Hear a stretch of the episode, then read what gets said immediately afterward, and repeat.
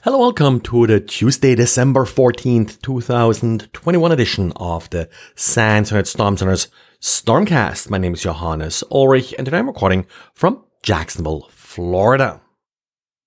Let's start by hopefully somewhat wrapping up a log4j. We had our live stream at noon today here, Monday Eastern time. And uh, as Mick put it during the live stream, well, this is becoming a marathon. The initial sort of adrenaline kind of uh, fades off and uh, pretty much everybody should have been sort of hit by some form of the exploit at this point.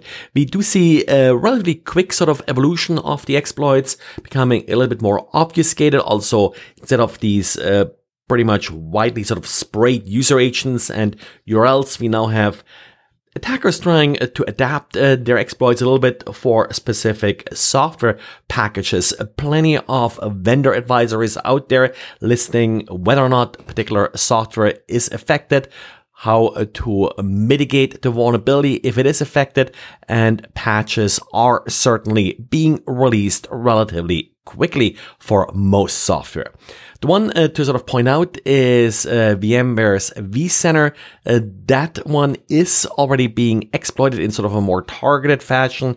We also have seen crypto coin miners uh, being uh, used quite a bit as a follow-on payload. And Renato wrote up uh, one particular case that he was able to observe that installed a crypto coin miner. Also, we are seeing how several botnets and such uh, things like uh, Mirai and uh, similar botnets are taking advantage of this vulnerability. Also keep in mind that at this point, if you're finding a vulnerable system, in particular if it's vulnerable to sort of one of the standard exploits, uh, you should assume that the system is already uh, compromised. So it's not a simple uh, matter of just patching and move on, uh, but also uh, look for some of the indicators of compromise uh, to make sure the system that you're patching hasn't already been backdoored.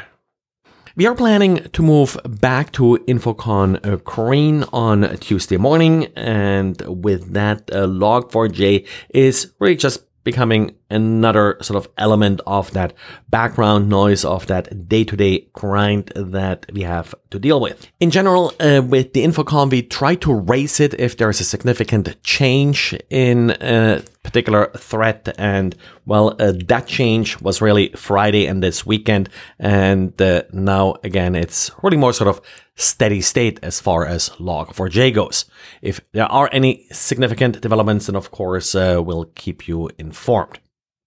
So with that, uh, let's talk about uh, some of uh, the, well, uh, sort of usual things. And uh, there is another Google Chrome update. And this update fixes one vulnerability that's already being exploited which of course makes this a noteworthy update. There are three other vulnerabilities that also received a rating of high, just like uh, the vulnerability being already exploited. And uh, finally, one critical vulnerability is also being addressed in this update. I would say let Google Chrome do its auto update thing. And as I said before, once a day, it's a good idea to just uh, close down Google Chrome, let it start up again to make sure that you get the latest version. And then, well, uh, another sort of yet again news, we do have malicious uh, PyPI packages uh, targeting uh, Python developers. Apparently, uh, these packages are in particular trying to exfiltrate credentials from developers.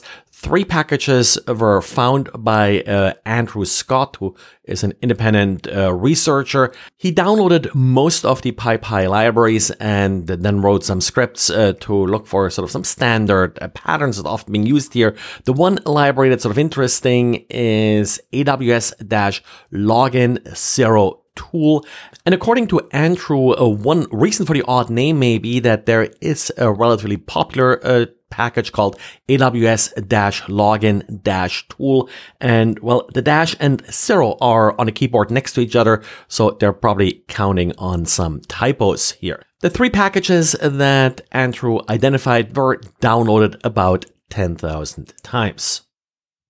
Well, that's it for today. Don't want to run over my five minutes again significantly uh, today after doing this a couple times, these last couple podcasts. And yeah, don't forget, it's Microsoft's Patch Tuesday. That's it. Thanks for listening and talk to you again tomorrow. Bye.